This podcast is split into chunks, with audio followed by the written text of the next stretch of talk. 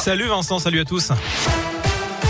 Et à la une de l'actu, la mort de Jean-Pierre Pernaud. Le journaliste est décédé à l'âge de 71 ans. Atteint d'un cancer du poumon, il fut le présentateur vedette du JT de 13h de TF1 de 1988 à 2020. Un record de longévité dans l'histoire de la télévision française. Dominique Blanchard est un journaliste sportif de la région. Il a travaillé pendant 23 ans à TF1, dont 10 au JT de 13h avec Jean-Pierre Pernaud. Ce soir pour Radio Scoop, il rend hommage à un grand professionnel. Il savait exactement, il connaissait ses téléspectateurs, il savait comment ils réagissaient.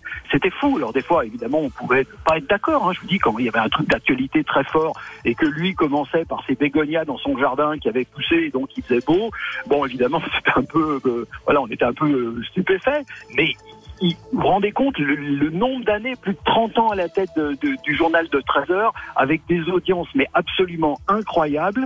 C'était un très grand présentateur et puis on apprenait beaucoup à ses côtés, ça c'est clair. Voilà, les hommages se multiplient. Le Premier ministre Jean Castex salue la mémoire d'une voix familière. Dans le reste de l'actu, la solidarité pour l'Ukraine s'organise alors que le pays est frappé par les bombardements russes depuis une semaine. Les Lyonnais ont répondu présents pour aider les réfugiés. Des collectes de vêtements, de nourriture, de médicaments et de matériel médical ont lieu partout dans la métropole lyonnaise.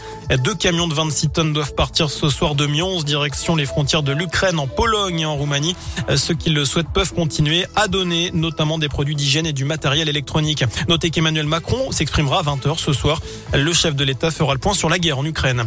Ce contexte, deux restaurants russes ont été menacés à Lyon. Selon le progrès, les propriétaires des restaurants La Volga et le Roi Alexandre, situés dans le troisième arrondissement, eh bien, ont reçu une lettre anonyme lundi leur demandant de quitter la France dans les plus brefs délais. Des plaintes ont été déposées.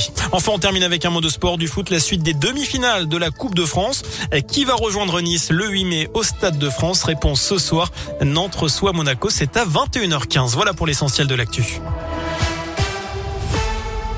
Votre terminal